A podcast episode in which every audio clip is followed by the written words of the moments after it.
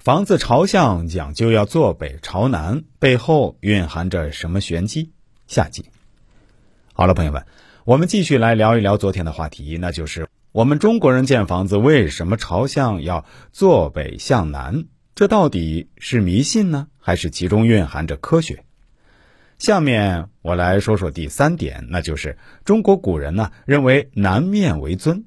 除此以外，古代把南视为至尊，把北象征为失败臣服。宫殿和庙宇都朝向正南，帝王的座位都是坐北朝南。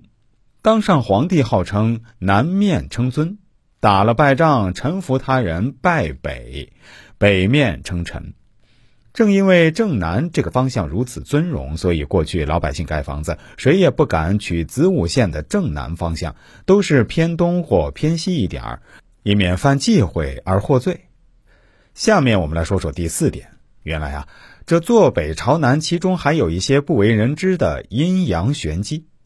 汉代政治家朝昏提出。在选择城址时，应当象其阴阳之和，尝其水泉之味，审其土地之宜，正阡陌之界，也即是以北为阴，南为阳，山北水南为阴，山南水北为阳为判断基准。所以，坐北朝南原则是对自然现象的正确认识。顺应天道，得山川之灵气，受日月之光华，以养身体，陶冶性情，方人杰地灵。第四点，也就是我总结的最后一点，在中国传统社会里啊，是以历法的甲乙为东，丙丁为南，庚辛为西，壬癸为北；以地支的子为北，午为南。其次。以东方为苍龙，西方为白虎，南方为朱雀，北方为玄武，或称左青龙，右白虎，前朱雀，后玄武。总而言之，坐北朝南原则是对自然现象的正确认识，顺应天道，得山川之灵气，受日月之光华，以养身体，陶冶情操，人杰地灵。